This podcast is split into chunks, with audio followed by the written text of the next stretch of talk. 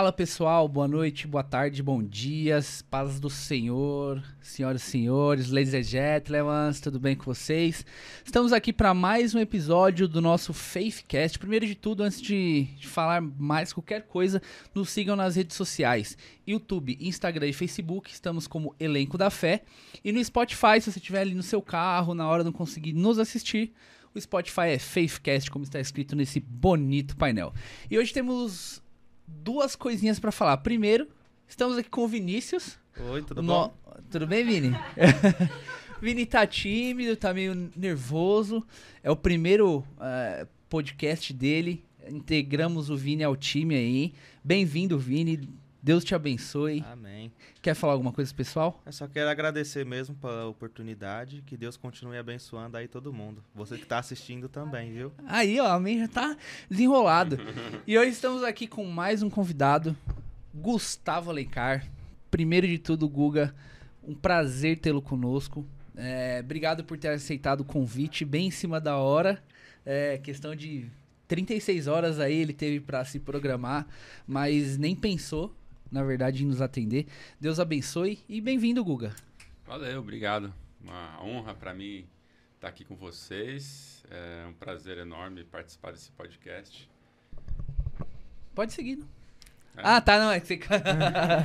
não, é que às vezes acontece as coisas ali fora e a gente dá uma travada, mas pode seguir ah, normal. Mas eu agradeço, pô, o convite para mim, como eu falei, né, é um prazer. Estou é, disposto aí a ajudar vocês sempre que precisarem, conte comigo. Amém. Uma família só, né? É isso aí. e Guga, vamos lá, vamos começar. É, primeiro dar um resuminho, quem é o Gustavo, quem é o Gustavo, quantos anos você tem hum. e é, só um basicão primeiro. Tá, Introdução. eu tenho 30 anos, né? Meu nome é Gustavo Ferreira de Alencar, tenho 30 anos, sou casado há 4 anos. É, eu nasci aqui em São Paulo, cresci, vivi aqui, então é, hoje eu, eu nasci no berço evangélico, cresci na igreja e hoje eu frequento. Ainda não tenho filhos, né? Então vamos saber. O pessoal tá, já tá me cobrando. Ah, isso aí é normal, anos, cara. Mas ainda não tenho filhos e, e é isso. Hoje eu frequento a igreja central, que fica ali na região do Bom Retiro. E Faltou falar alguma coisa? Não, tranquilo. é isso aí. E, e vamos lá então, pra gente começar. Então você já falou que nasceu em berço evangélico. É, né? nasci na igreja. É, a minha família, né, já é bem tradicional, né, desde meus avós, acho que bisavós talvez. E então, tanto da parte da minha mãe como da parte do meu pai, é, todos são evangélicos. Evangélicos. Essa grande oportunidade de ter toda a minha família já na igreja, né? E, e, já, já me surge uma dúvida aqui, que, é, que a gente que... Nós que nascemos ouvindo também em berço evangélico, a gente acaba pensando. Aí é uma, me dê sua opinião. Você acha que a galera que nasce, por exemplo, em berço evangélico, é, às vezes a gente costuma ouvir, às vezes dá, dá menos valor a um... Pelo menos durante um período a estar na igreja do que uma pessoa que veio do mundo e mudou totalmente e agora está na igreja? Como que você acha que é isso? Qual que é a, a visão? Cara, é uma boa pergunta, né? Eu já me perguntei isso também e já senti um pouco disso, porque a gente está acostumado a ver né, na igreja testemunhos. O cara é ex-bruxo, ex-macumbeiro, ex-traficante. Você vê aqueles testemunhos de conversão assim incríveis, né? A pessoa que era, estava no mundo assim de uma forma totalmente de um lado e de repente agora está na igreja. E, e, nós que nascemos no berço evangélico não temos né, esse testemunho. A gente nasceu e já cresceu. Só que eu acredito que precisa ter um momento da sua vida, mesmo que você nasceu no berço evangélico, que você entende que foi aquele dia que você aceitou Jesus, sabe? Esperar é, a chave virar, né? Isso, aquela chave, aquele momento ali que você fala, meu, a partir de hoje, mesmo quando, se você era criança e tal, eu lembro quando era criancinha, eu tava na BD lá, na época eu frequentava a Assembleia de Deus Bom Retiro a tia lá da sala fez um apelo. Eu não lembro quantos anos eu tinha, mas eu era bem criancinha, bem bebê ainda. É, eu lembro que na época, nossa, vou falar que eu sou velho, mas os louvores eram feitos com aquele. É, não é data show. Mimeógrafo? Né? Não, mimeógrafo aquele era com, o que girava com álcool. Não, aquele com era... folha transparente que.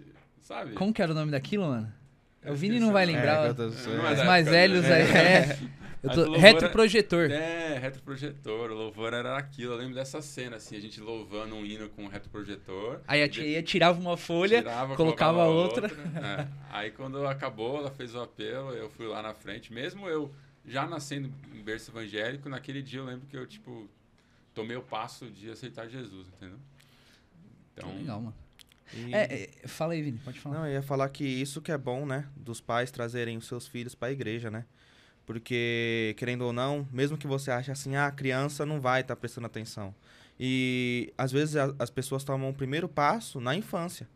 Que nem aconteceu com você, aconteceu, acho que a maioria do pessoal que tá aqui aconteceu assim mesmo, aceitou Jesus ainda na infância.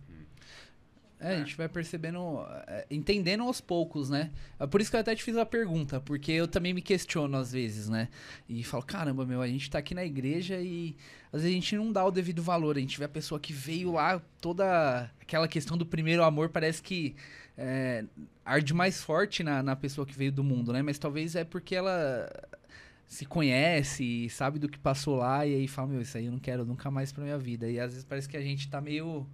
Não que, ah, não, eles são mais crentes que a gente, não é isso, mas é a questão que você falou mesmo, de ter uma experiência, assim, é, é diferente mesmo, né? É, mas eu acredito que tem assim, tem os dois lados, né?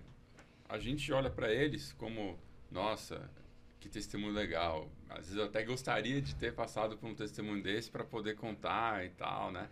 Só que ao mesmo tempo eles olham para nós e falam, nossa, que privilégio eles tiveram de já nascer, não ter que passar por tudo isso que eu passei. né? Então quando eu escuto um testemunho desse, na verdade eu mais agradeço a Deus. Falo, nossa Deus, muito obrigado por eu não ter que passar por todo esse processo.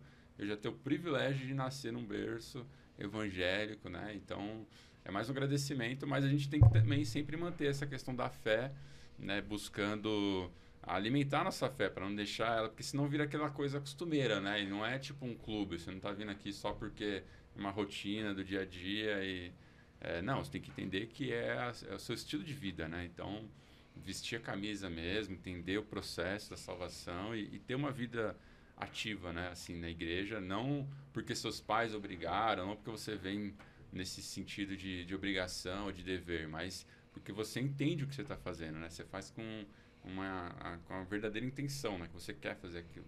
né? Ah, legal. E você sempre foi. é, Você falou da sede do Bom Retiro, mas é, é, a gente se conheceu quando você era aqui do- da sede do Ipiranga. Você sempre. é, Você passou por muitas igrejas ou como que. Como que foi mais ou menos? Passei. É, depois que a gente era criança, né? A gente saiu da igreja da Assembleia de Deus Bom Retiro. Aí nós ajudamos muitos ministérios menores, né? Frequentamos várias, várias igrejas. Nem sei te falar quantas, assim, mas foram, foram períodos até curtos, mas em várias igrejas menores. Até que depois a gente ficou um tempo bom lá na Assembleia de Deus do Ministério do Belém, na sede. E aí lá eu passei praticamente a adolescência, essa fase da adolescência para depois a gente vir para o Ipiranga. Aí no Ipiranga também ficamos uns 10 anos. E depois do Ipiranga é, eu fiquei um ano e meio mais ou menos na Monte Sião, que hoje é Zion Church, né? E agora, depois desse um ano e meio, agora estou lá na, Na- no- na Igreja Central. Central. né? Também mais ou menos uns dois anos. Ah, então você conhece bastante igreja. Nossa, fora as que a gente visita, né? horas que a gente Aqui no, visita. no Ipiranga mesmo e Mas já fora. conheci bastante. assim. Ô Guga, você, você, você passou um tempo fora, né? Nos Estados Unidos. Sim. Como que foi lá e, e por que que você foi pra lá? Me explica mais ou menos aí. É assim, é, eu tenho, minha família é muito grande, né? Então eu tenho parentes lá nos Estados Unidos e quando eu era criança eu cheguei aí para passear, tipo Disney, essas coisas, né?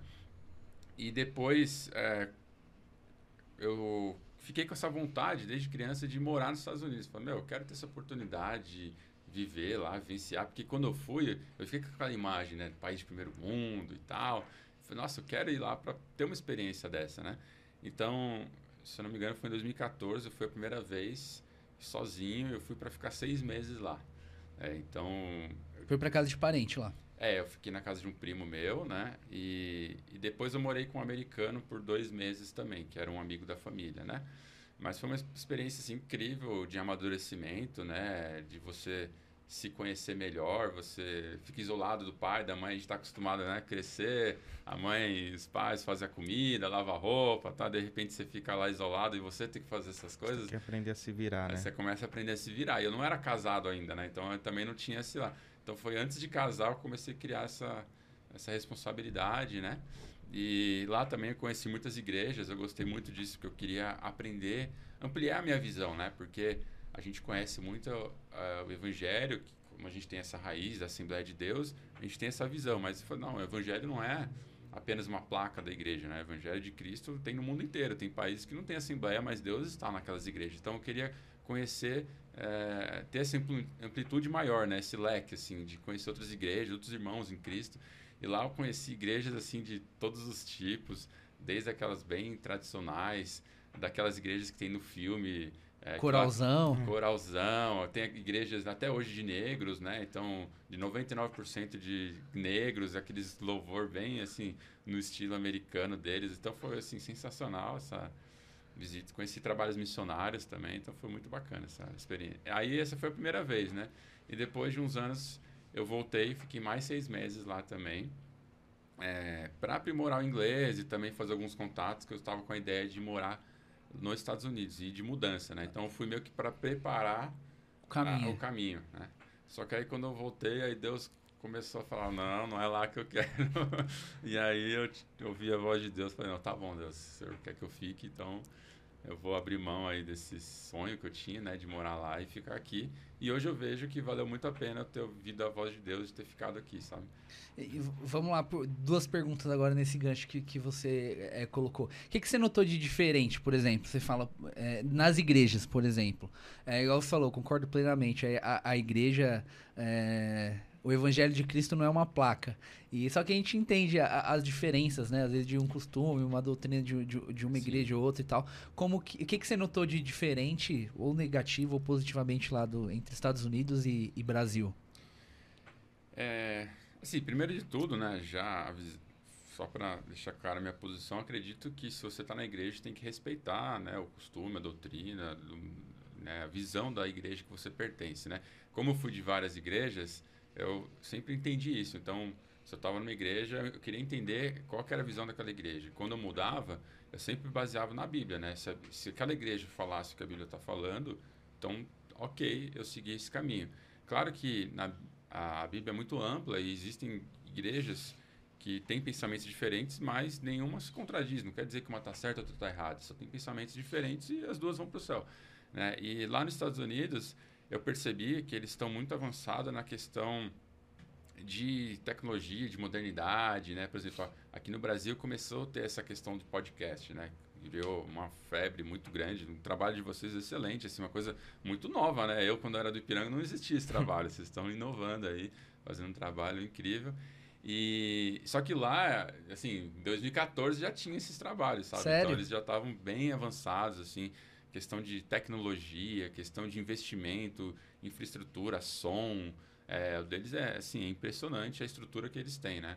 É, então, o que mais me chamou a atenção é a estrutura que a igreja tem. Então, quando uma pessoa chega, ela recebe, ela recebe um kit, ela recebe um presente com livros, com CDs, com sabe? Um saquinho que vem um monte de coisa. Parece que você voltou de uma conferência, sabe? Caramba. Veio um monte de coisa. Teve igreja que eu fui ganhei camiseta da igreja, assim. Eu fui de visitante e saí com a camiseta, que eu tenho até hoje. Eu falei, nossa, meu Deus, eu só fui visitar e já saí com a camiseta. Só que é uma coisa que marca, né? Porque até hoje eu lembro da igreja que eu fui porque eu ganhei a camiseta. Então, é, eles têm uma estrutura, assim, incrível de... Pra, é, recepcionar, colher, né? recepcionar, né? Então, é, também, claro, um país de primeiro mundo. Então, você vai nas igrejas, são a estrutura deles é, é, incrível, né? Igrejas grandes, telão gigante, som perfeito, né? Então, e as palavras também muito boas, né? Eu acredito. E então acho que esse foi um uma, foi uma coisa que começou a abrir minha mente, né? Aí até quando eu vim para o Brasil, é, questão dos pequenos grupos, né? A gente começou lá o Life Group lá na, na sede, né? Ah, que eu tava e tal. Então, eu vi que isso também era uma coisa muito frequente. Lá, não, acho que nenhuma igreja que eu visitei não tinha esse trabalho. Eu falei, nossa, caramba, que diferente. Toda igreja aqui tem esse trabalho de reunião nas casas e tal. E aí eu, eu vi que é uma coisa que muito produtiva, né? Então, eu acho que também é uma vantagem muito boa.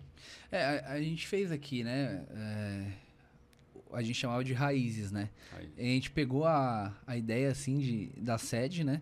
É, tanto é que o César estava aqui com a gente e ele comentou e a gente abraçou a ideia. E o que a gente percebeu é que isso une muito mais o grupo e traz é, pessoas é, para a igreja, porque um leva um amigo, que a intenção é sempre essa, né? Sempre alcançar almas. E, e a gente viu muito isso, por exemplo, teve é, podcast que. é, podcast, ó.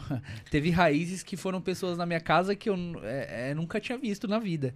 E apareceram lá, depois vieram aqui na igreja. Então a a gente vê que é um trabalho muito produtivo e que acaba realmente crescendo o reino, né, mano? Cresce, cresce muito. Porque hoje em dia, infelizmente, tem muitas pessoas que têm uma certa, um certo pré-conceito em relação à igreja. Então, se você for fazer um convite pro seu amigo, sei lá, da faculdade, da escola, ô, vamos lá na minha igreja, o cara vai falar, não, não, vou, sabe? Por que, que eu vou fazer na igreja e tal? Agora, se você falar, meu, vamos lá em casa, vai ter uma reunião com os jovens da minha igreja, aí, ah, beleza, sabe? Já quebra uma barreira. E quando ele chega lá, ele vê uma turma, né, pessoal jovem, bacana, um conversando com o outro, falando de assuntos que vai tocar com certeza o coração, ele tá baseado na Bíblia, então ele vai ser tocado pelo Espírito Santo. Aí é uma ótima maneira de você também trazer esses jovens para a igreja, né? E é até uma questão de comunhão, porque eh, a gente sabe que tem os trabalhos da igreja, né? Às vezes muito ensaios e eh, nem sempre dá aquele momento de você sentar na mesa e conversar e ter aquele momento mais né, íntimo. Então eu vi que nesse trabalho você consegue fazer um trabalho discipulado melhor. né? Os jovens são mais discipulados, você cons- eh, eles começam a se abrir mais, contar segredos que não contariam se tivesse somente naquele ambiente da igreja. Então quando você está numa casa, tudo isso abre mais, né? Você sentado na mesa, tudo isso abre mais. é, Fica mais é, amigável e fica mais fluido, né? Parece. Isso. A galera come, brinca, fica um, um negócio informal, mas que alcança muita gente, né? Fica mais leve, né? É porque o pessoal às vezes acha que o, pra alcançar alguém você tem que estar serião. Igual a É. gente deveria estar aqui de terno e gravata, tal, arrumado. E a gente sabe que o evangelho não é isso. O evangelho é simples. Então, e- ele alcança as pessoas, o Espírito Santo que trabalha. O nosso tra- a nossa parte é simplesmente é, trazer a palavra e, e semear. E aí o Espírito Santo que dá esse crescimento e faz com que é, os corações sejam tocados, né? Isso que, que eu acho legal. E o trabalho foi muito produtivo. A gente parou por causa da pandemia, né? Sim. Aí começou a pandemia, agora que tá começando as coisas a voltarem ao normal. A gente tem que ver se volta também com as raízes, né? É, a gente comentou, Porque- na, na verdade, é, a gente comentou essa semana, a gente fez uma reunião com a mocidade e a gente pretende voltar isso logo, porque é muito bom mesmo. Pra todo mundo, não só pra quem é, vai, mas pra quem tá dando um estudo, pra quem tá é, ouvindo e tal. Então é, é um trabalho muito legal mesmo que a gente pensa em voltar o mais breve possível, né, Vini? Uhum. E é porque, é que nem você falou, é, traz o âmbito familiar, né? Então a pessoa se sente melhor. É, a- talvez aqui na igreja ela não teria coragem de falar, tipo, um segredo que nem ela contou lá.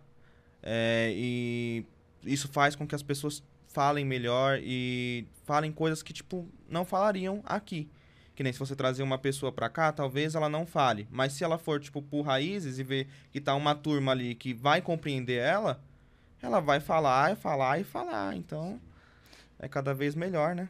E hoje na igreja que eu frequento, eles também têm esse trabalho, né? Eu, eu lidero um, um- a gente chama de GC lá, né? Grupo de comunhão. E também eu vejo como é produtivo. Então, eu acho que é fundamental todas as igrejas terem esse trabalho. É, eu incentivo realmente vocês a voltarem mesmo. Essa época de pandemia foi muito ruim. A gente ficou fazendo online, mas não é a mesma coisa, né? É. Então, agora que a gente voltou para o presencial também, Ah, já fizeram? é, a gente fez as primeiras esse, esse mês e assim, a gente viu a diferença, sabe? Nossa, que gostoso que é quando você consegue, mesmo tendo essa questão de distanciamento, respeitando, né? Com máscara e tudo, mas ainda assim é bem melhor do que o online, né? Eu, pelo menos, prefiro muito mais. Você consegue olhar no olho do olho da pessoa, né? Num- numa tela. E aí aquele momento de comunhão é, é bem mais produtivo. É legal mesmo. É, e Guga, você também eh, viajou pra Israel, Viajei. né? Aí, como, como que foi lá? Como que é passar por onde Jesus passou, cara, essas experiências. Eu, eu tenho vontade também conhecer. Fico, caramba, imagina só. O que a gente lê a vida inteira, você tá presenciando, ele tá no, no lugar que aconteceu. Nossa, Israel, meu, é um lugar assim incrível, incrível, incrível. É... O, os árabes, né, os muçulmanos, eles têm essa visão que pelo menos uma vez na vida eles precisam ir lá adorar Maomé, lá no templo principal deles lá. Os judeus têm muito disso também de pelo menos uma vez na vida ir para lá. E eu acho que deveria, a gente deveria lançar essa moda aí para os crentes, todo, todo crente poder ir lá em Israel pelo menos uma vez na vida. Não por obrigação, por lei ou algo do tipo, mas por experiência mesmo. Meu, porque assim, eu incentivo todo mundo que tiver essa oportunidade de ir uma vez na vida lá. É, junta, faz um projeto para daqui 10 anos que seja, mas se prepara para algum dia da sua vida você conseguir ir para lá, sabe? Ora a Deus para ele abrir essa porta, porque assim, é um lugar sensacional, é incrível, como Sério? você falou. A gente lê a Bíblia e você vai lendo aquelas histórias e tal, mas a sua mente, o que, que você imagina? É difícil você conseguir visualizar aquilo. Você normalmente cria uma imagem na sua mente fictícia, né? Porque você nunca viu o local. Agora, quando você vai lá você vê, por exemplo, o Mar da Galileia, você fala, nossa, meu, isso aqui é o Mar da Galileia, tipo, é aqui que Jesus andou, nesse, nesse rio aqui, você tocar na água, assim, você muda completamente sua visão, sabe? Hoje, quando eu leio a Bíblia, que eu vejo o Mar da Galileia, eu lembro aonde eu tava lá, sabe?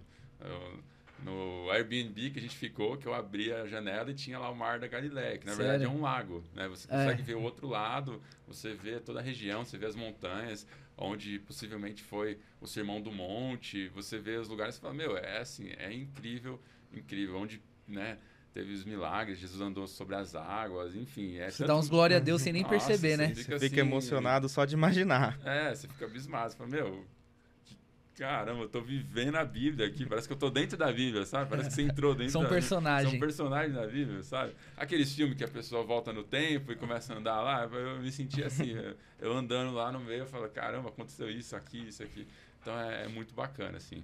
E se quem tiver a oportunidade de né, a gente não foi com guia turístico, a gente foi por conta, nós que criamos o nosso roteiro, eu e minha família, e fomos apenas nós, né? Normalmente o pessoal vai com algum guia. Eu até acho bacana, porque quem não conhece muito da região, é importante você ir para não perder alguns pontos principais, né? Que você precisa visitar lá. Então, uhum. é legal você se preparar, vai com guia e ele vai te contar as histórias, onde Jesus andou, onde foi, é, assim, ali em Jerusalém também, é, onde teve a crucificação de Jesus, o caminho que ele fez, enfim.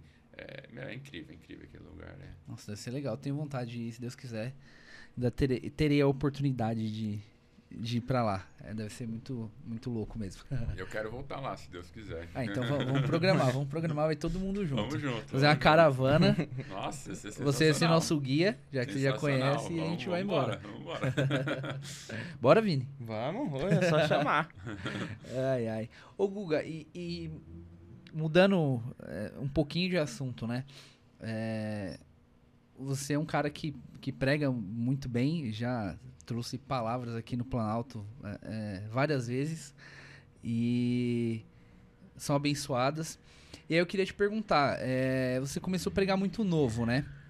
É, como que foi esse esse processo? Por exemplo, você sempre quis a, a, é, pregar?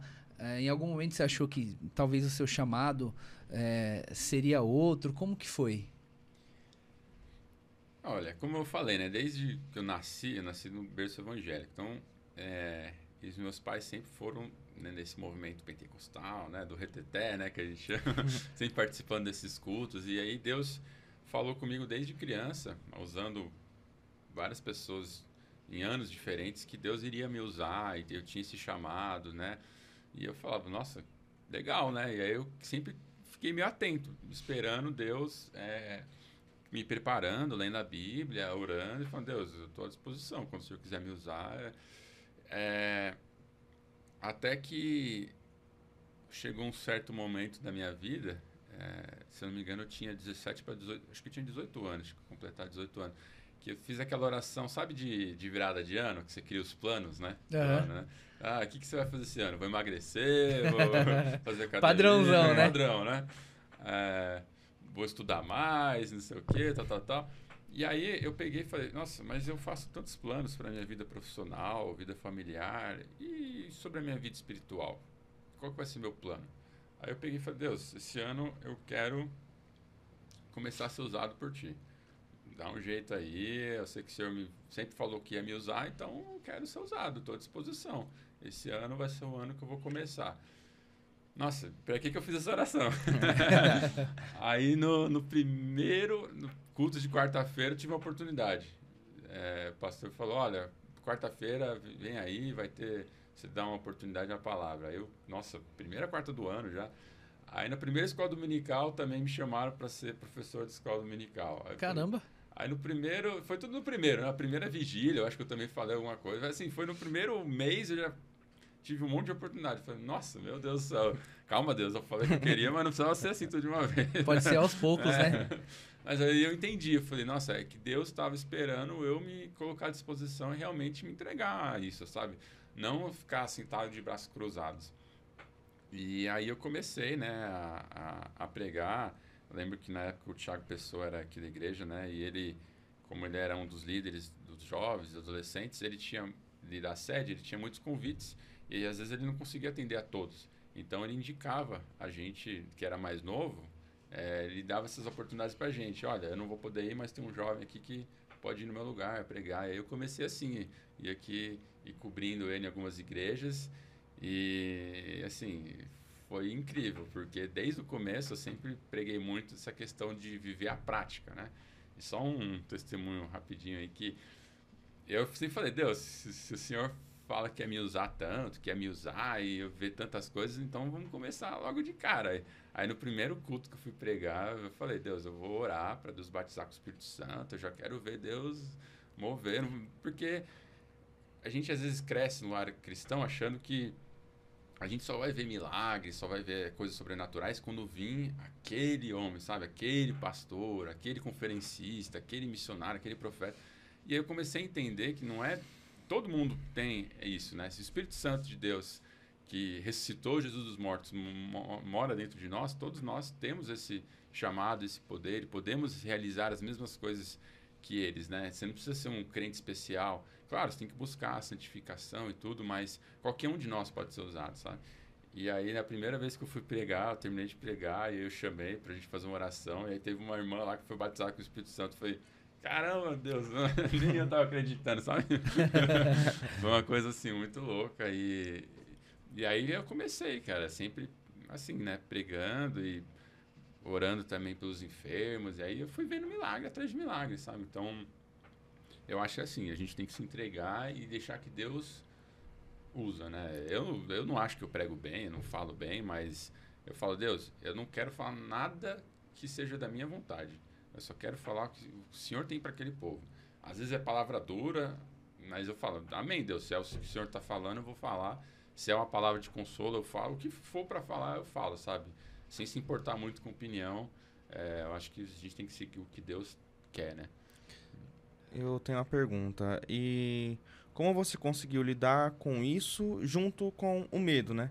Porque geralmente quando você recebe uma, uma profecia assim, que Deus vai te usar em tal âmbito ou lugar assim, você já fica com o pé atrás. Ai meu Deus, como que vai ser? Como que foi assim para você lidar com isso? Ah, é, essa questão de medo é assim, é uma coisa que você nunca vai deixar de ter, porque a única maneira de o inimigo parar, te parar, é através do medo, né? através de um ponto de interrogação. Às vezes não é nem medo, ele põe uma dúvida. Eu sempre falo isso, até para quem quer ser batizado com o Espírito Santo, né? É, se Deus quer operar ali, ele é, você tem um livre-arbítrio, claro. Se você quiser, ele vai te conceder, como a Bíblia fala, né? Você bate, a porta vai abrir ali, né? Se você buscar e tal. Mas é, a única coisa que pode te impedir a você ver as coisas de Deus operando na sua vida é esse ponto de interrogação que fica na sua frente. Então você tem aqui o, todo o projeto que Deus tem na sua vida e entre você e esse projeto tem esse, essa dúvida, esse medo, né? Se você conseguir passar por isso, você vai ver coisas assim incríveis que vai acontecer na sua vida, sabe?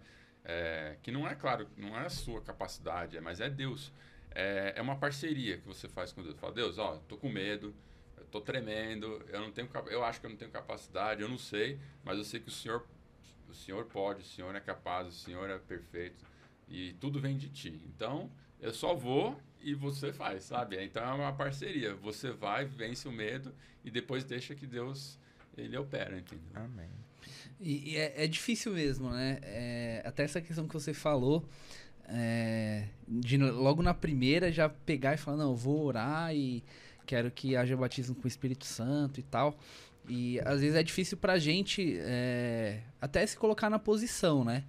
É, porque talvez as interrogações venham. Uh, quando você vê o projeto, ela já veio antes, a dúvida, né?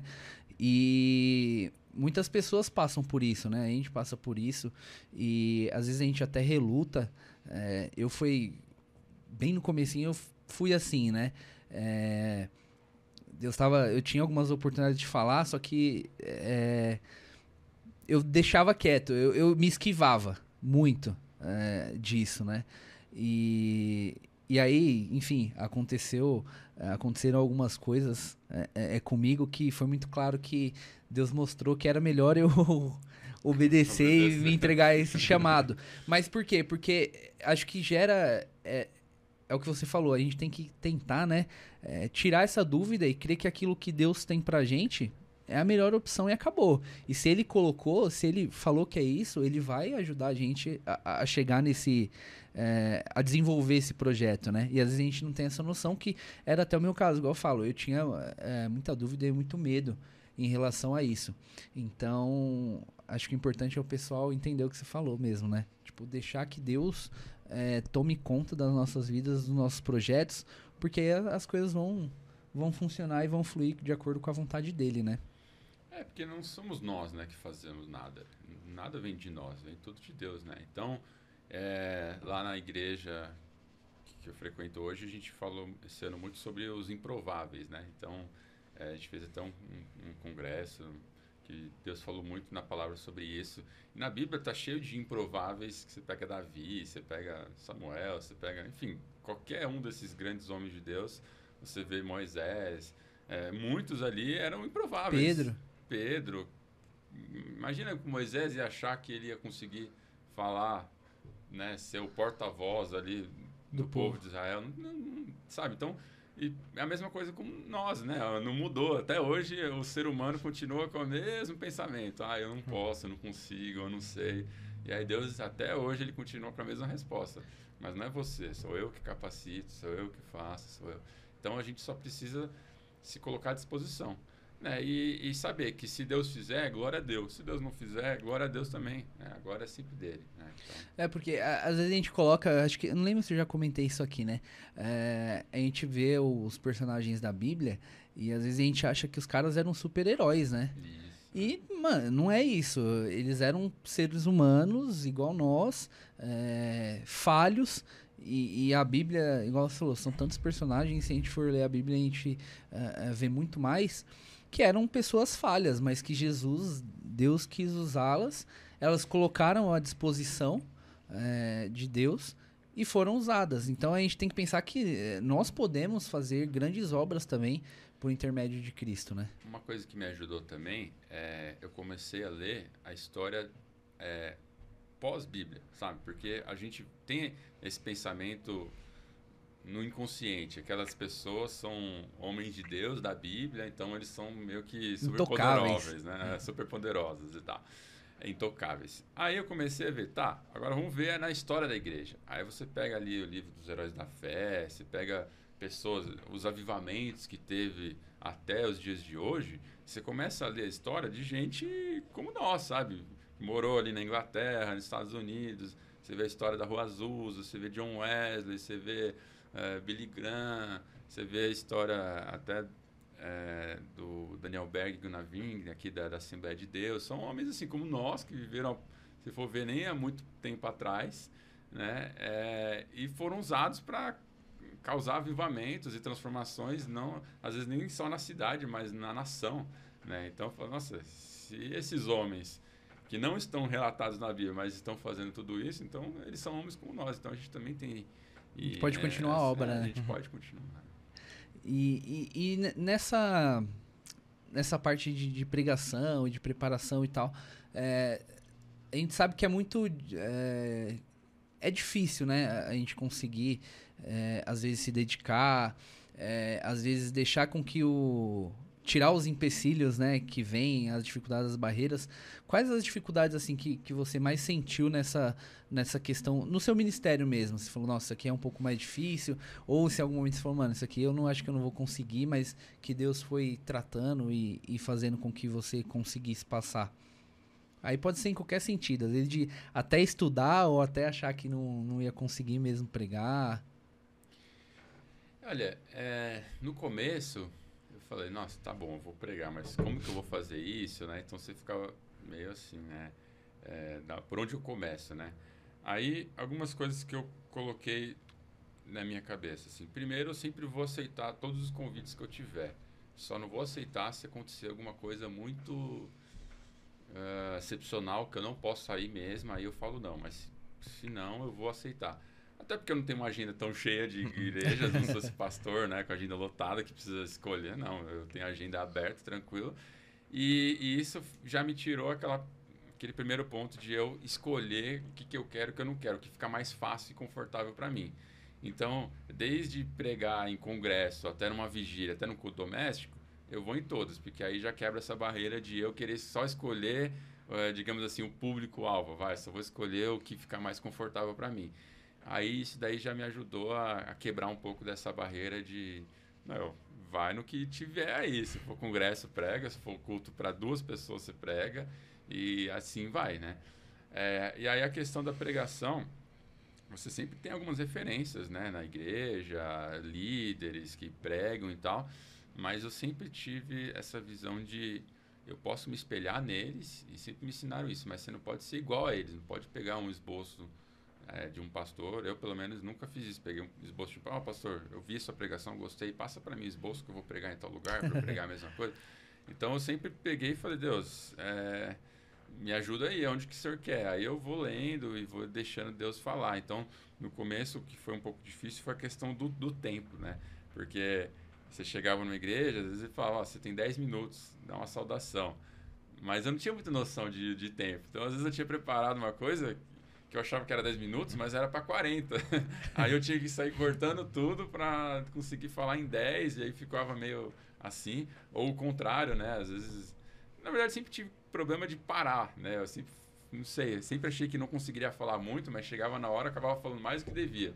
Então, me dava 30 minutos, eu tinha que lutar para não falar 40, 50, né? Então sempre tive esse, essa dificuldade com questão do tempo, né? De se programar, se eu tenho 30 minutos, eu sempre gostei de respeitar né, o que me dava. Então me deu 10 minutos, eu falo 10. Deu 5, eu falo 5. Me deu uma hora, eu falo uma hora.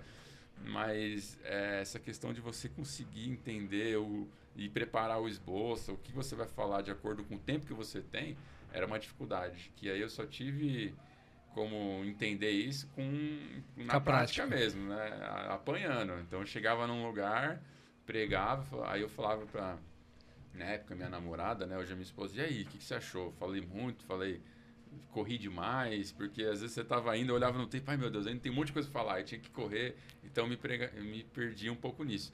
Hoje, graças a Deus, com o tempo você vai, né, entendendo e, e meio que tendo um feeling, né, e entendendo mais ou menos o tempo. É, você tinha comentado, é um ponto até interessante de, de levantar, é, que às vezes o, o líder não tinha como atender todos os pedidos e acaba, ele acabava direcionando vocês.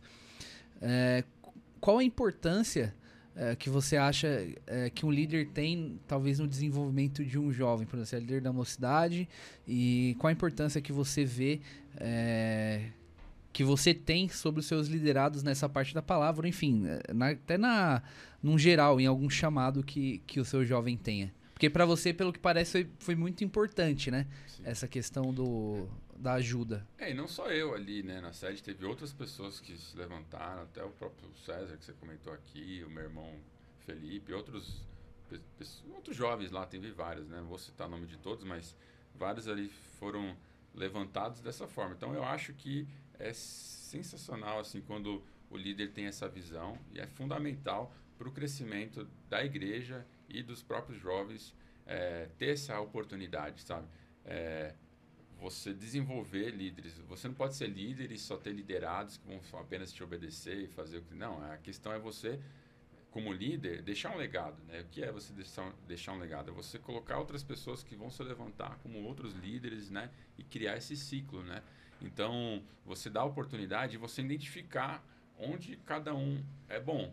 Não adianta você pegar alguém que tem um chamado para louvor e colocar para pregar, porque você vai ver que não vai dar certo. Ou você pegar, que nem eu, que era mais nessa questão de palavra, de oração, de tal, evangelismo, sempre gostei dessa área, me colocar lá para cantar, eu nunca, nossa, sempre tive muita dificuldade, né, nos, grupos de jovens e tal para cantar, tocar, até tentei por um tempo, toco, toco violão, é, guitarra, essas coisas, mas eu sabia que ele não era meu chamado, então eu fazia mais para ajudar, mas eu já entendia que Enquanto eu levava muito tempo para fazer ali, tirar uma música, levava três horas, chegava um menino em 15 minutos e que tinha o dom e tirava ali. Eu falei, meu Deus do céu. Acho então, que isso aqui não é para mim, não, não é então. Mim, não, não é para mim.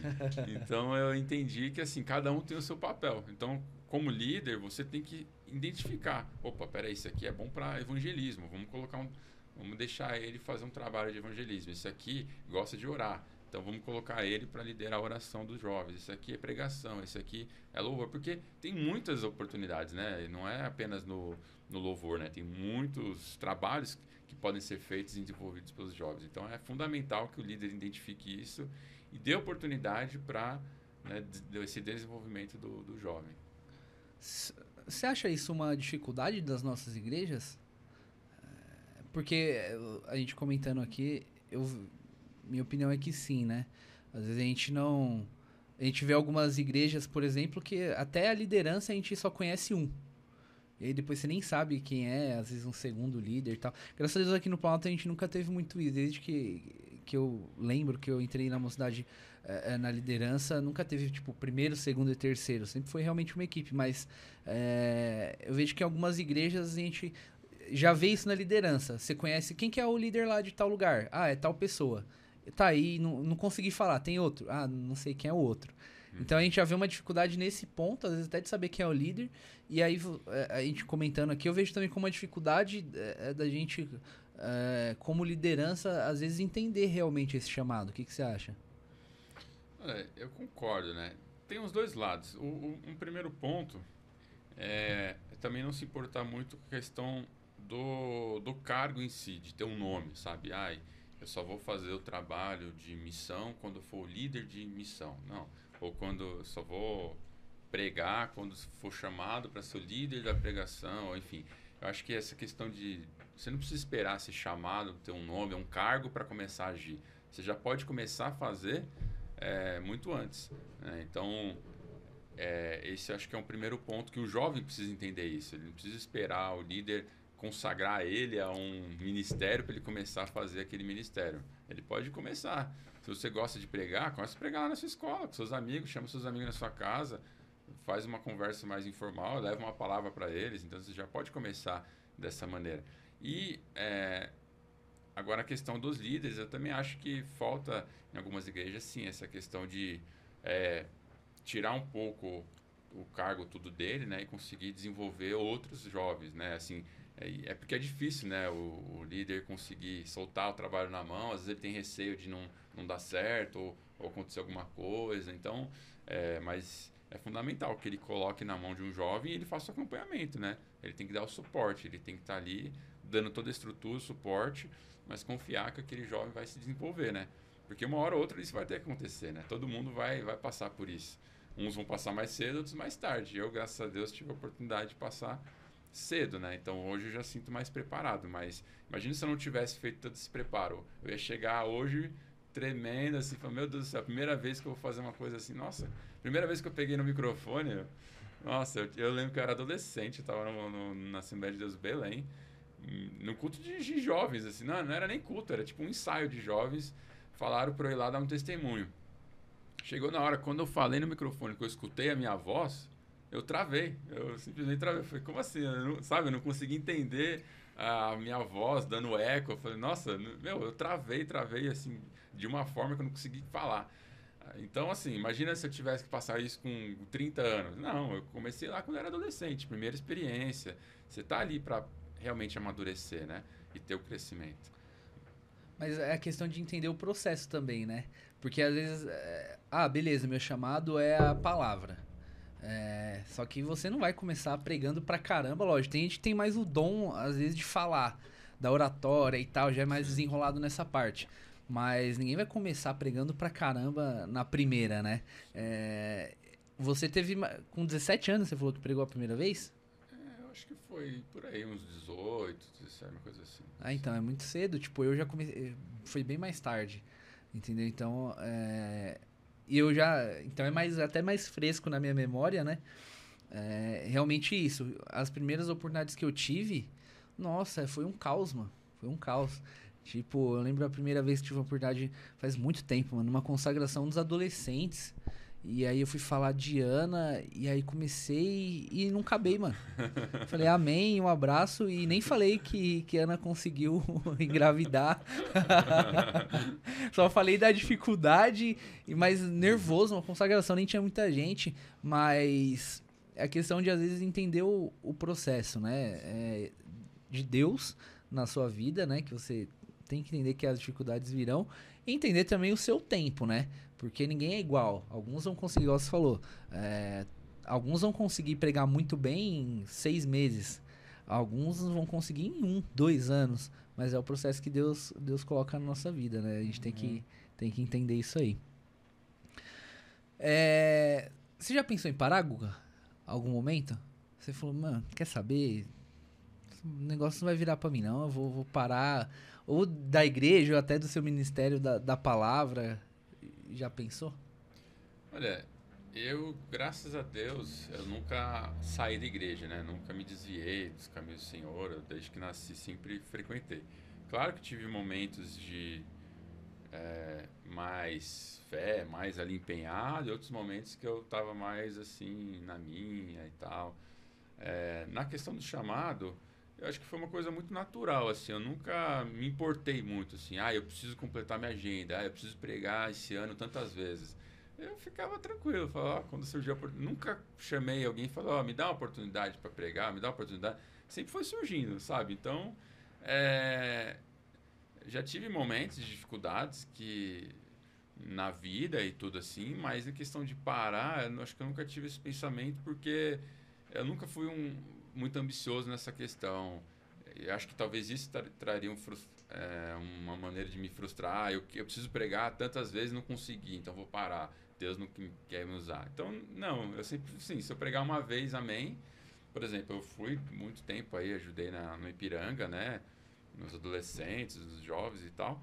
E depois, quando eu fui para Monte Sião, por exemplo, eu fiquei lá um ano e pouco, um ano e meio, quase dois anos é, foi quase um ano sabático que eu tirei para mim, sabe? Sem pregar, sem nada.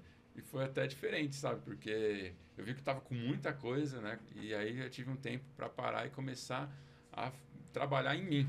Porque quando você prega, claro que você busca Deus e tudo, mas você quer saber como tá as pessoas, ajudar aquele jovem, ajudar aquela família. Você pensa muito no próximo. Só que às vezes você precisa parar e começar, peraí, Deus, eu preciso eu, sabe, me tratar, aqui onde eu posso melhorar, onde eu posso buscar mais, onde eu posso me santificar, me santificar mais. Então, é, e aí foi esse ano acho que sabático que eu tirei aí, né? E aí agora quando eu voltei para agora que eu fui para a igreja central, aí comecei a ter outros trabalhos de novo, né, de, de ajudar em uma coisa ou outra e tal. Sempre nunca me importando questão de liderança, de cargo. Eu estou disponível, né? Trabalho lá desde a, do mutirão da limpeza, até evangelismo, até GC lá, discipulado, enfim, o que tiver para fazer, a gente está aí. Né? Então, acho que o segredo é esse, se coloca à disposição. E aí o que aparecer, você só faz. Quer falar? Você falou alguma coisa? Eu só ia falar disso mesmo, que sempre, tipo, quando é, acontece alguma coisa, né? Às vezes, nem quando você, tipo, tem um cargo, né? Que nem você mesmo falou é, de, da pessoa. Às vezes a gente sente muita vergonha, que nem até tava comentando com o Willy e com o Joel, esses tempo atrás aí, que eu sempre tive vontade de cantar e chamar o Joel para cantar comigo. Uhum. Porque o Joel segura, né? Eu já não. então, tipo, eu sempre tive essa vontade. Só que aí a, a vergonha tomava. Aí ele foi pregar num, numa consagração dos adolescentes. Aí terminou a consagração e ficou uma coisa na minha cabeça que é tipo, chama. Chama porque é uma oportunidade. E se Deus quiser, não vai ter essa oportunidade e vai dar tudo certo. Aí eu falei, ah, vou chamar. Aí chamei, ele aceitou. Aí a gente conseguiu cantar, consegui realizar esse desejo, vamos dizer assim, de, é, de cantar com ele. Então, é, é meio que para algumas pessoas podem parecer tipo uma coisa normal, mas a mensagem que fica é se você não der o primeiro passo, se você não perder a vergonha ou o medo, é, você nunca vai chegar ao que Deus quer para você. Exatamente. Até os milagres, né? Pedro só andou sobre então. as águas porque ele deu o primeiro passo. Se ele não tivesse colocado o pé na água ali, ele ia ficar é. dentro do barco, não ia ter e ele foi o único homem que a gente conhece a história que andou fora Jesus, é. né? Porque ele teve coragem, né? Então. É, e as, até no que o Vini falou, né? Às vezes nós mesmos é, a gente acaba atrasando, né? É, não que é que a gente tem o livre-arbítrio. Então, se a gente não quiser, a gente não. Se a gente nos colocar na posição. E, e ele demorou, né, Vini? Quanto tempo você demorou pra, pra chamar o Joel? Desde seu, dessa primeira vontade. Olha, eu eu lembro que eu era, tinha o quê? Uns 14. Eu sempre gostei muito de, de cantar. Sempre tive medo, assim, de desafinar, esses negócios assim. Mas eu sempre fui muito mais pro lado do louvor do que da, da pregação. Ó, eu lembro até hoje que uma vez me deram a oportunidade de, de falar no, na consagração dos adolescentes também. Consagração dos adolescentes. É, então para que é, vamos parar com esse negócio consagração dos adolescentes tá dando certo não, hein? Tá e eu, eu não lembrei o nome da Sara eu fui falar sobre uma é, coisas tipo de fé que Deus é, ele faz como ele quer.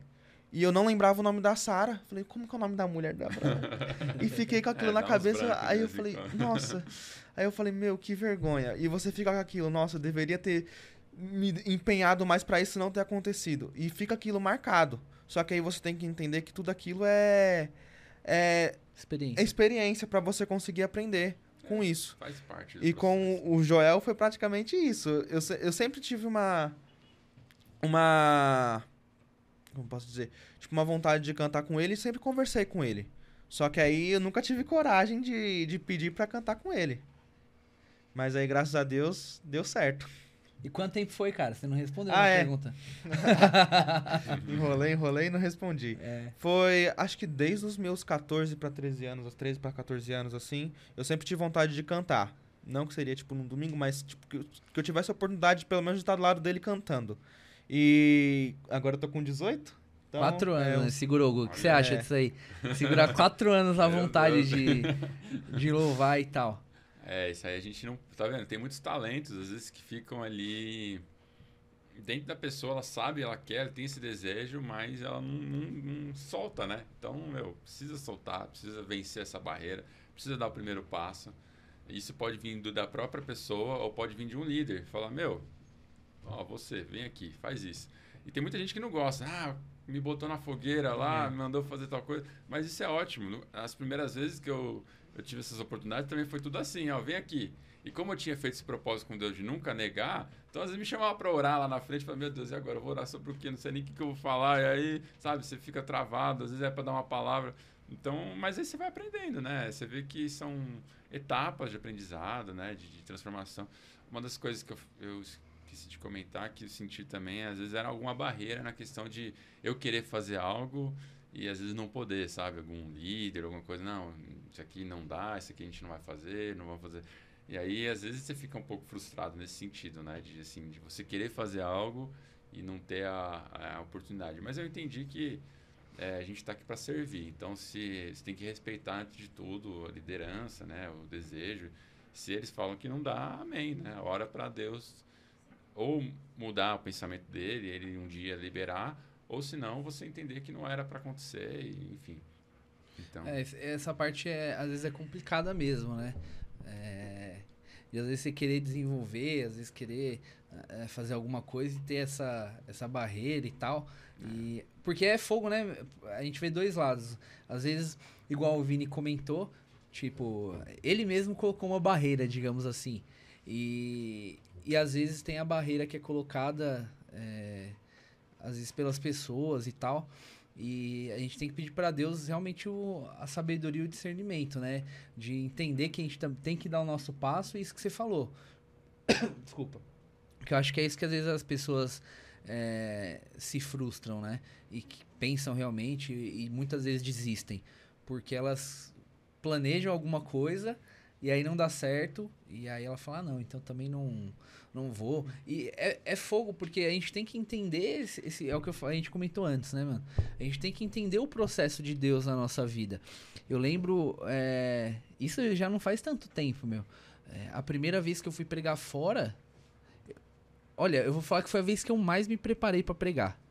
Falei, meu, é fora, a primeira vez que eu tô indo pregar fora e eu preciso, nossa, tem que me. E, mano, e preparei, preparei. Acho que foi. É... Tem gente que fala que não. O, o, Joel foi comigo esse dia. Teve até uma, uma, uma pessoa que no dia foi batizada com o Espírito Santo lá e tal. Mas na minha cabeça foi, acho que a pior pregação que eu já fiz, mano. e aí, nesse dia, eu pensei. Eu falei, mano, eu tô me esforçando aqui e preguei desse jeito. E já, tive, já tinha tido algumas oportunidades melhores, né? Que eu ao meu ver, né? A gente, é, tudo pra glória de Deus, mas a gente percebe às vezes, ah, consegui desenrolar melhor e tal. Uhum. E aí nessa eu me preparei muito mais e não deu certo. Aí eu até pensei, falei, meu, será que isso é para mim, meu? Porque não é possível, foi muito ruim, mano. Foi muito ruim. Na minha cabeça, né? E depois eu conversando, a, até com a minha esposa também faço igual você. Falou, acabou, eu vou lá e pergunto. Falei, como que foi? O que, que você achou?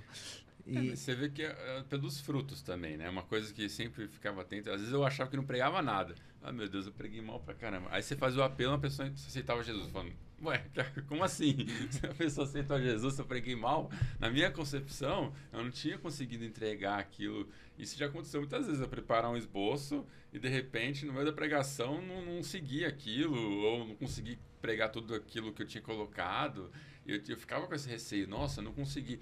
Mas aí eu comecei a ver os frutos. Se você prega, que nem você falou, uma pessoa foi batizada, com certeza Deus estava lá presente, Deus operou e, e o propósito se cumpriu ali, né? Então, a, às vezes a gente se cobra demais, né? Isso acontece bastante. É, isso é, é verdade, cara. E, é, e aí a gente, é o que eu falo, você entender que é, às vezes você vai. São dias, às vezes tá no. Não é que Deus não tá com você, mas às vezes você tá num dia ruim, às vezes tá num dia bom. A primeira vez que eu tive a oportunidade de pregar, é legal falar.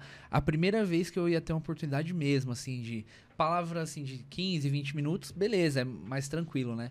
Aí eu lembro, foi até na época do pastor Gideilson. É, eu tive a oportunidade de pregar, ele falou, oh, William, você vai pregar na quinta-feira. Aí eu falei, não, tá, tá bom, pastor tranquilo. Aí já fui semi-pronto pro trabalho, né? Já trabalhava de social, deixei a gravata no carro, a Bíblia, o terno e tal. Me preparei. E sempre ia de carro. Aí saí do trabalho, sete horas, saía tarde já. Quando eu cheguei no carro, meu pneu tava no chão, mano. Não. Furado o pneu. E eu falei, meu Deus, e agora, mano? E meu macaco tinha quebrado. Falei, e agora? Falei, ah, vou com o pneu furado mesmo. Saí com o carro quase estourando a roda. Parei no primeiro posto de gasolina, pedi ajuda pra um cara. Falei, meu, o cara do posto, me ajuda a trocar esse pneu aqui. Meu macaco quebrou. Ele correu atrás de um macaco e cheguei na igreja aqui daquele jeito, quase com a gravata aqui no. a gravata nas costas sem entender nada. Mas é, são dificuldades que a gente passa para que o objetivo seja alcançado. E e é Deus realmente colocando as coisas para que sirva de experiência pra gente, para às vezes um dia a gente pegar e falar, por exemplo, isso que o Vini falou de não de não chamar o, uma pessoa para cantar, é, vai servir para ele trocar ideia com alguém em algum momento. A pessoa, a pessoa que tá começando a passar por isso, falar, ah, meu, não vou chamar não, e vai servir de experiência. E aí Deus coloca essas, essas dificuldades, esses empecilhos, para que a gente tenha experiência com ele e experiência de vida também para passar para outras pessoas, né? Acho que isso que é que é importante no, no processo. É, tudo que você passa de aprendizado, esses momentos de dificuldades, depois eles se transformam em experiências para que você possa é, ajudar outras pessoas que estão passando por uma situação parecida, né? Então, a gente sempre tem que pensar nisso. Poxa, por que, que eu estou passando por tudo isso? Que, né, você passou isso daí, às vezes era Deus mostrando para você, ó, tá vendo? Mesmo na dificuldade, você tá pregando, então não é para você parar momento fácil, momento difícil, o que precisar, você tem que estar tá aí. Né? E logo na primeira, meu. Nossa, Nossa logo na primeira vez que eu ia pregar. De Deus, né? é. é, é, teve uma outra vez que eu. Você vê como que Deus, Deus testa a gente, viu, pessoal? é, a gente tem que ficar ligeiro. Aí uma outra vez que eu fui pregar, deixei tudo preparado. Pra você ver, no serviço eu sempre é, estudava em casa tal, às vezes mandava pro meu e-mail, no serviço tirava um tempo, ia terminando o esboço. Aí tá bom, terminei o esboço tal, deixei lá, falei, ó, na hora que eu estiver indo embora eu vou imprimir é, o esboço e vou pregar. E aí, quando deu, não, não tinha acontecido tanto tempo ainda, é, quando deu 5 e meia da tarde, acabou a força no prédio, mano. O meu esboço tava no computador, cara. Nossa. Aí eu falei, e agora, mano? E agora?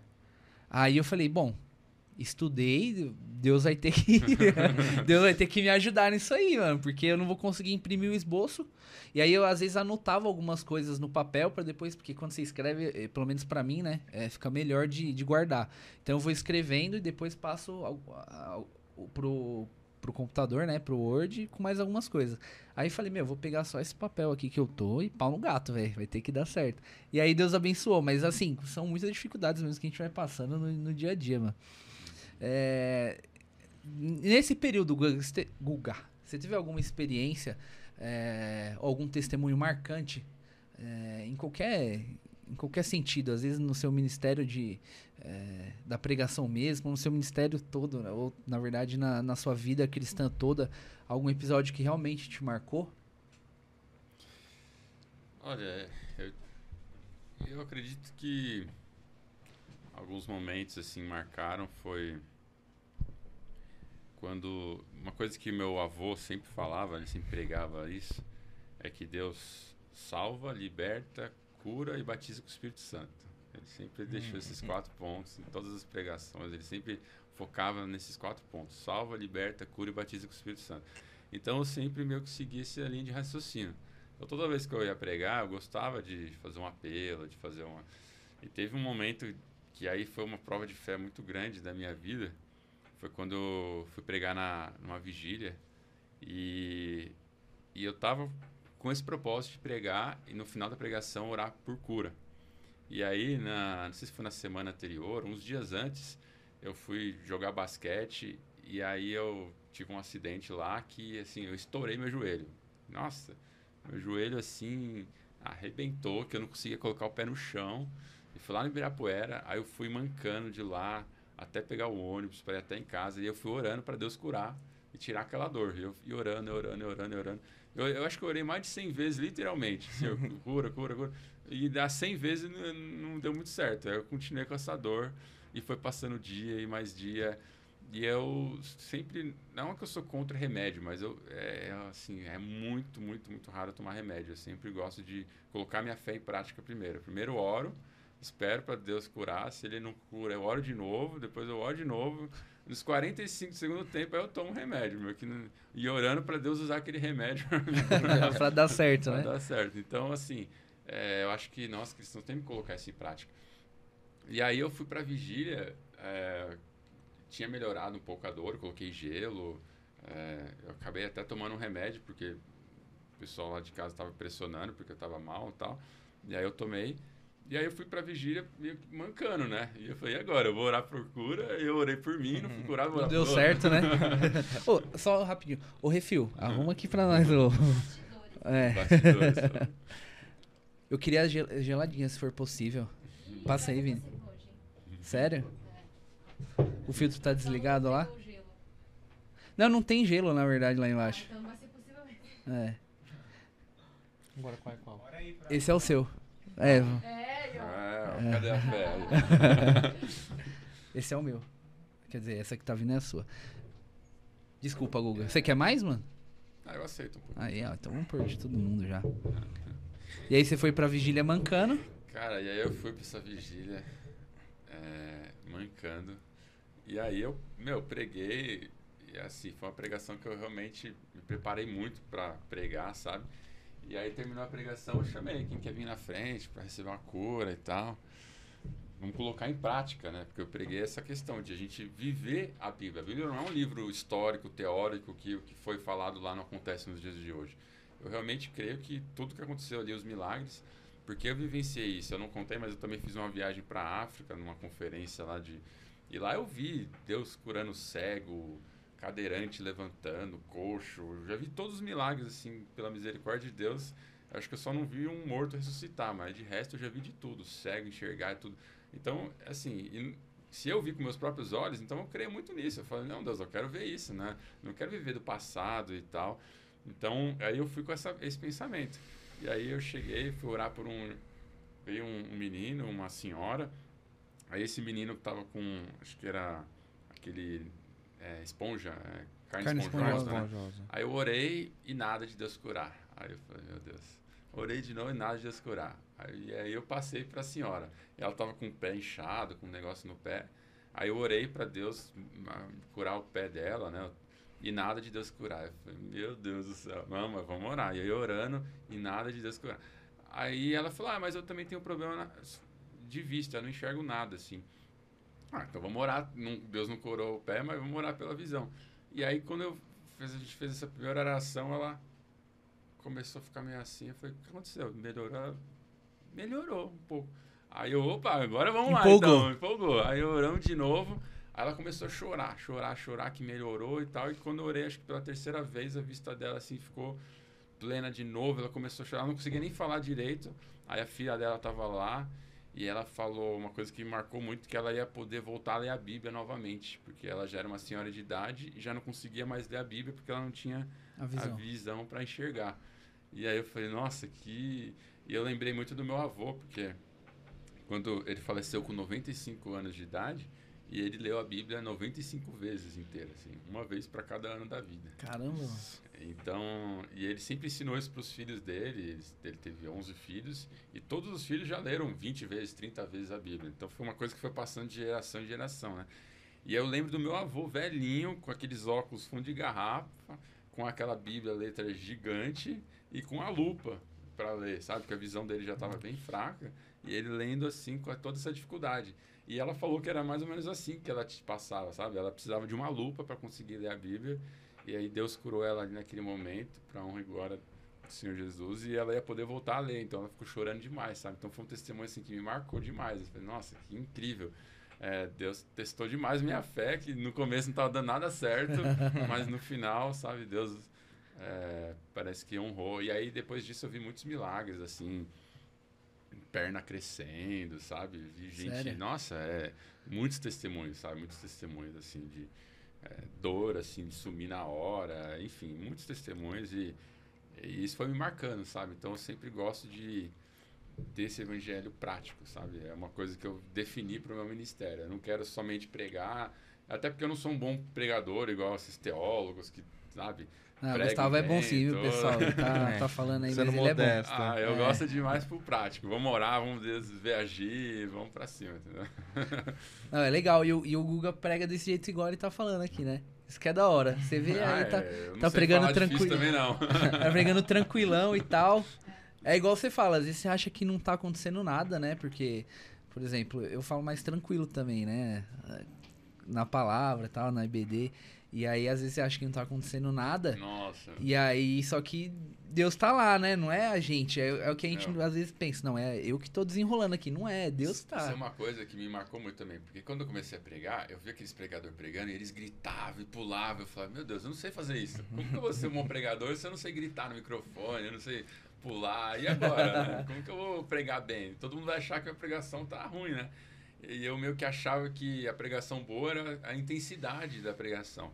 Até que eu li no, no- nesses Heróis da Fé, tem a história é, do Jonathan Edwards, que ele fez uma pregação que até hoje é muito conhecida, que é a pregação é, sobre os pecadores nas mãos de um Deus irado, que é uma pregação que ele fez e nos relatos dizem que ele pegou um esboço e ele começou a ler.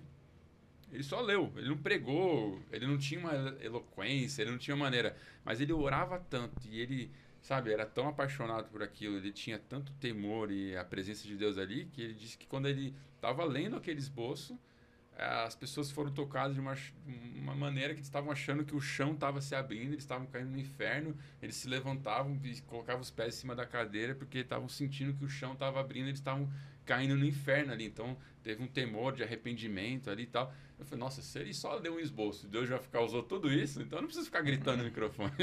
É. E aí eu entendi que Deus ele levanta cada um de uma forma. Né? Tem gente que grita e amém por ele. Deus con- continue usando ele dessa forma. E tem gente que fala mais tranquilo, né? Igual eu e você assim, mas eu acho que também Deus tem misericórdia. Deus ajuda a gente ajuda a também, às vezes, também. né? E dá, e dá tudo certo. Mas que é fogo, entender, né? Porque realmente é um ponto que. que... Hoje não. Mas que eu já me questionei mais, entendeu? Tipo, falo, meu, eu falo. é, Às vezes você dá um gritinho lá, mas assim, eu... na hora eu já falo, eita, não, faz isso não. faz isso não. É. E, e- e já é difícil, mas é, eu, hoje eu já entendo melhor isso. Eu falo, meu, Deus usa. é, porque nós assemble- assembleianos, a gente pensa assim no começo, né? Às vezes a gente não tem tanta. é, a gente já tinha um pouco de informação, mas hoje é mais fácil. Mas é, a gente, eu pensava também, falei, meu, tem que desenrolar aqui, tem que dar uns pulos e tal, e para ver se vai funcionar. E depois, com o tempo, entendendo realmente o processo é, de Deus, a gente vê que não é assim, Deus, é o que você falou. Deus usa cada um do jeito que quiser, seja falando mais alto, seja falando mais baixo, seja de uma forma mais voltada, é, independente do estilo de pregação, alguém prega mais é, de forma expositiva, outro prega- mais de forma temática e tal. Assim, Deus usa é, é- é cada um do seu jeito, né? É importante a gente entender o que, que, que, Deus quer com a gente. É, Eu ia te perguntar outra coisa, mano. Na verdade, não é nem perguntar. É para você falar, na verdade, o seu testemunho você já foi falando. É, dá um, queria que você desse um conselho, eh, desse uma dica pro pessoal que tá nos ouvindo, eh, nos assistindo, eh, sobre essa, sobre o medo mesmo, tá? Eh, a pessoa que às vezes sabe que tem um chamado, mas ela não desenvolve eh, o chamado por medo. Pessoas como o Vini era, era, né, Vini? Já era. Ufa, Isso aí não é. acontece mais, né? Se Deus quiser, não. e que estão com medo eh, de dar o primeiro passo ou em algum momento se sentem eh, eh, travados, estagnados, enfim. Eh, fala com esse pessoal, dá um, um conselho pra para quebrar tudo isso aí. Pode até olhar para aquela câmera se você quiser. Olha, eh, que conselho que eu posso dar, né? Primeiro, a questão do preparo é super importante. né? Se, por exemplo, se você vai cantar e você não sabe a letra da música e você vai ter que ficar toda hora só olhando, isso vai te dar mais medo do que deveria. Agora, se você se prepara, decora a letra, né, sabe como é que faz o tom da música e tal, tal, tal, tudo direitinho, quando chegar na hora do vamos ver ali, vai dar um pouco mais de tranquilidade, porque você vai estar mais preparado. Isso eu senti muito também no meu ministério. Quando eu me preparava mais, eu ia mais tranquilo. Agora, quando eu não me preparava tanto, eu não sabia, ai meu Deus, será que eu vou falar? E aí você vai causar mais medo ainda. Então a chance de você parar no meio do caminho é maior. Então, assim, se prepare. Se você quer pregar, leia muito a Bíblia, de Gênesis Apocalipse, estude, né? Tenha uma oportunidade, se prepara mesmo, assim. É, se você vai cantar, decora a música, não fica dependendo de uma letra, de um. Né? Porque se der pau lá no sistema não aparecer a letra, e aí você vai cantar o quê? Né? Então você tem que estar preparado mesmo. Né? Então, primeiro de tudo é, é se preparar. E depois que você se prepara, você tem que entender que o chamado não é seu. Porque é a mesma coisa nessa questão da cura. Eu aprendi muito com um pastor que falava isso. Ele fala: é, o que acontece se Deus não curar? Né? Aí você fala, amém, agora é dele. Porque se eu ficar me importando com as vezes que Deus não cura, quer dizer que quando eu curo alguém, a glória é minha, é, porque eu tive a capacidade e tal. E é a mesma coisa no, no ministério. Então, é, você não tem que se importar com o resultado final. Você só tem que se importar com cumprir o chamado que Deus tem sobre a sua vida. Né? Então, se você tem um chamado de cantar, canta. Ah, você vai ficar bonito, você vai ficar afinado, você vai dar certo, se vai dar glória a Deus ou não. Isso daí é consequência do que vai acontecer, mas isso não cabe a você definir. Né? Isso quem vai definir é o Espírito Santo naquele momento ali. Então, a gente tem que entender essa questão da parceria. O meu chamado é pregar. Então, vou chegar lá, vou me preparar, vou me capacitar e chegar lá na hora eu vou abrir a boca e vou deixar Deus me usar. E aí, se for bom, se não for, isso daí vai ser consequência do, né, do operar ali de Deus, né? E, e, e também identificar essa sua falha. Se seu problema é uma vergonha, então chega num líder, chega em alguém que você tem mais intimidade, num amigo, e conversa com ele, se abre fala, meu, eu quero muito fazer isso, mas eu, eu tenho essa barreira, eu tenho essa dificuldade, o que, que eu posso fazer? E aí, você com um conselho de um amigo, com o apoio de alguém, isso vai ajudar. Eu, no caso, por exemplo, eu tinha apoio muito da minha namorada, dos meus amigos, né? O César sempre me acompanhou em algumas pregações e outros amigos ali da igreja. Então isso dava um apoio muito forte, né? Porque eu chegava lá e falava, meu Deus, e agora? Não, não vai dar tudo certo. Pô, você pregou bem, você fez isso. E você tem esse feedback, né? A minha esposa, né, na época era namorada, não, vai dar certo, vai lá e tal, tal, tal, me acompanhar. Só que às vezes você não tem uma namorada ou alguém que faça isso. Então, chega num líder, chega num amigo e se abre, fala, olha, eu quero fazer isso. E aí, vocês unindo forças ali como um corpo, um apoiando o outro, um ajudando o outro, vai vencer essa barreira e aí você vai ver que alívio que é quando você vence. O Vini está aqui de prova, né? Quando você venceu essa barreira e cantou, daquele alívio, né? Nossa, consegui. Né? Tira como se fosse o, o peso das suas costas. peso, né? Que você venceu a primeira vez. A, a, segunda vez vai ser mais fácil agora você chamar ele. Você já passou da primeira. Uhum. A terceira vai ficar mais fácil. E aí você entende que cada vez vai ficando Coitado mais fácil. do Joel, né? O Joel, é. na, na, décima vez, já vai estar você de novo. É, chama outro, é. chama outro, dá um jeito aí. E é assim que Mas Deus vai capacitando também, né? Vai, é, vai. A gente tem que pensar isso, né? É o que a gente comentou lá no começo. A gente acha que a gente já vai começar pregando, cantando bem é, lá no começo. E não, é questão de um processo. Deus vai capacitando. É, a gente tem que saber que é Deus que, que vai nos dando a capacidade, né? Eu achei isso num momento que Falar, Deus, e agora? O que, que, eu tenho que fazer? Eu largo tudo, vivo só pregando, o que, que eu faço da vida? E aí eu lembro que o pastor até comentou comigo, existe um processo. Até Moisés, ele não chegou já no ministério, ele foi lá para o deserto, ele passou um processo, né? Então, é, ele estudou, a Bíblia fala que ele estudou ali com os maiorais e tal, ele cresceu em conhecimento. Jesus, né, também ia crescendo em conhecimento e graça. Então, se próprio Jesus estudou cresceu, né? Quem somos nós para achar que a gente já nasce preparado? Mas assim, vai existir um processo, né? A gente tem que entender que é natural isso. Né? Não, legal. E vamos partindo pro, pro final. A gente tem sempre uma pergunta padrão. Ah, é? Todos os convidados que vêm. É, o Guga está de surpresa porque ele aceitou tudo bem em cima da hora. Então aí que é mais desafiador, mas não é uma pergunta difícil. Na verdade, a, a gente faz a pergunta, mas muitos dos convidados eles a, a gente faz por praxe, mas acabam respondendo no decorrer do, do podcast, acabam respondendo e você já, já respondeu uma parte, mas o que é fé para você? Na sua visão, o que é fé? Que é fé? Mas você diz em Jesus, na questão ou fé em modo não, para você, o que é ter fé, como exercitar a sua fé, é, a sua, o seu entendimento sobre a fé. Ah, tá.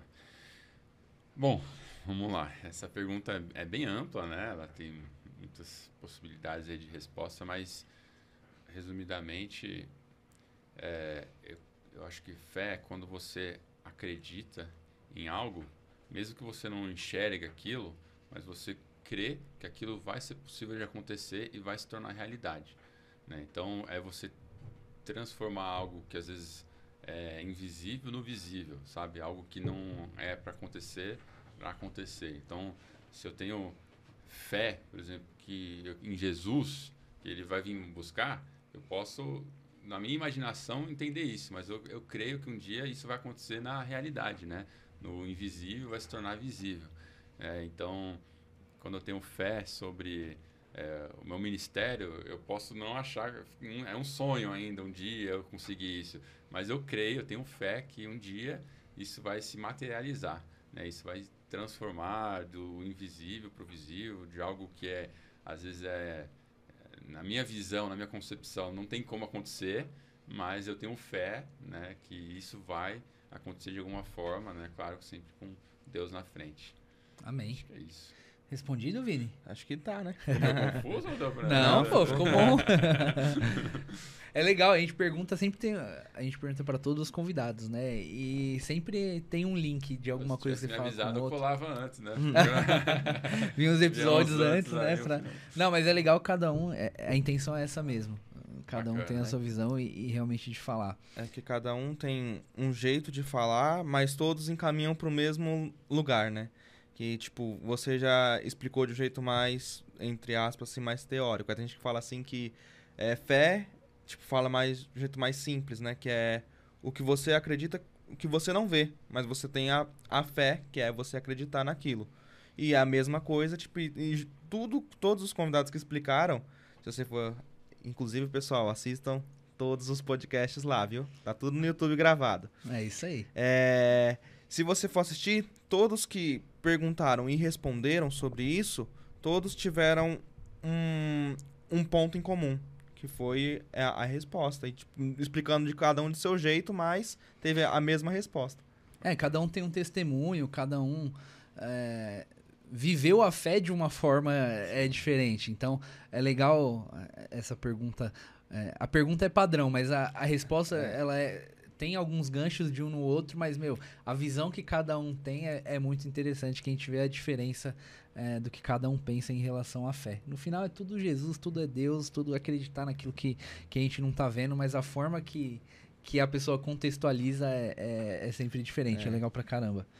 E, Guga, é, mais uma vez, quero te agradecer por ter aceitado o convite é, em cima da hora. É, quero te dizer que foi um prazer ter você com a gente aqui.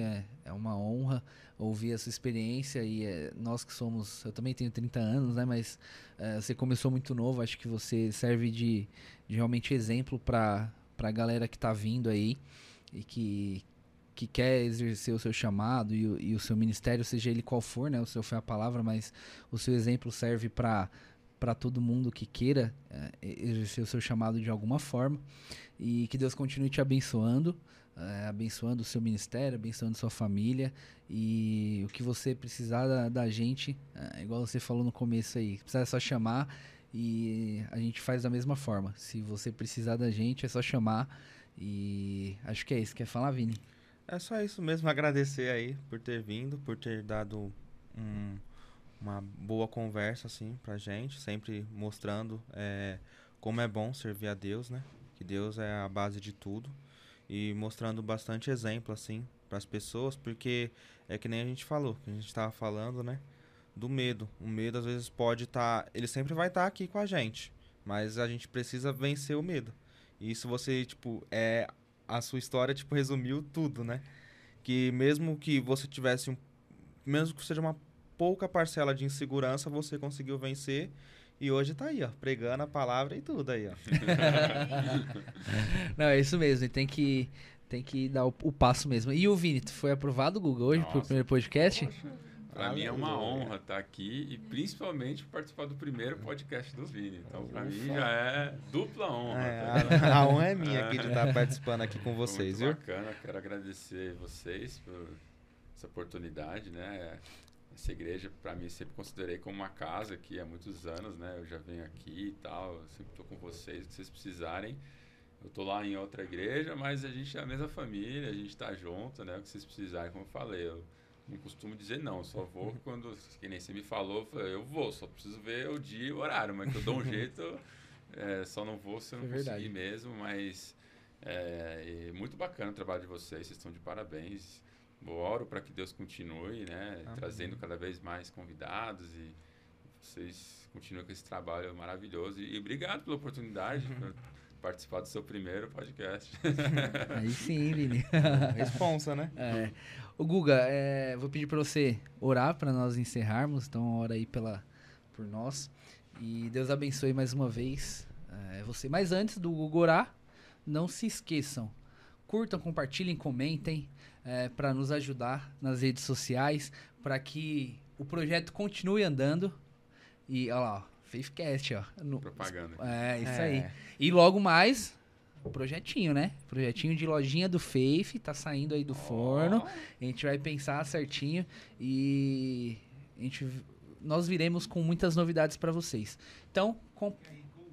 Ah, em algum lugar da tela aqui vai subir um QR Code. Para que, que é esse QR Code? Se você quer nos ajudar, contribuir de alguma forma, é, não nos ajudar como pessoas, mas ajudar o projeto Faithcast, tem um QR Code, só você apontar o seu celular E o que Deus tocar no seu coração será bem-vindo. E a gente pensa em cada vez mais melhorar a estrutura para que o podcast fique cada vez melhor, né? Para quem para quem está assistindo e para nós também é, conseguir desenvolver é, melhor o trabalho. Então, Elenco da Fé no YouTube, Instagram e Facebook e Faithcast no Spotify. Beleza, galera? Pode, pode orar aí, Guga, para encerrarmos. Senhor, quero te agradecer, Pai, por esse momento maravilhoso que nós tivemos aqui, esse bate-papo onde o Senhor estava presente. Quero, Pai, que essa palavra venha de encontro no coração de cada um que vai escutar, cada um que vai ver o vídeo, a cada um, Senhor, que essa palavra venha tocar e esses testemunhos que foram colocados aqui, Deus possa servir para aumentar a fé, porque eu creio que esse é um grande propósito desse trabalho, é gerar mais fé nessas pessoas e mostrar o cuidado que o Senhor tem com cada um. Cada pessoa tem um chamado, cada pessoa tem um trabalho. Esses irmãos estão aqui, Deus, é, cumprindo o chamado que o Senhor colocou na vida deles. Eu te peço que o Senhor continue capacitando a cada dia mais. Deus, que o Senhor continue levantando homens e mulheres, ó Deus, nessa igreja, usados por Ti, Pai. Não importa a idade, não importa, Senhor, é, o nível de cada um, mas que cada um possa sentir e entender o seu chamado e que o Senhor venha cumprir o propósito que o Senhor tem para cada um, Pai. Muito obrigado por essa oportunidade. Nós te agradecemos em nome de Jesus. Amém. Amém. Tchau, pessoal. Até a próxima. Um beijo. Falou.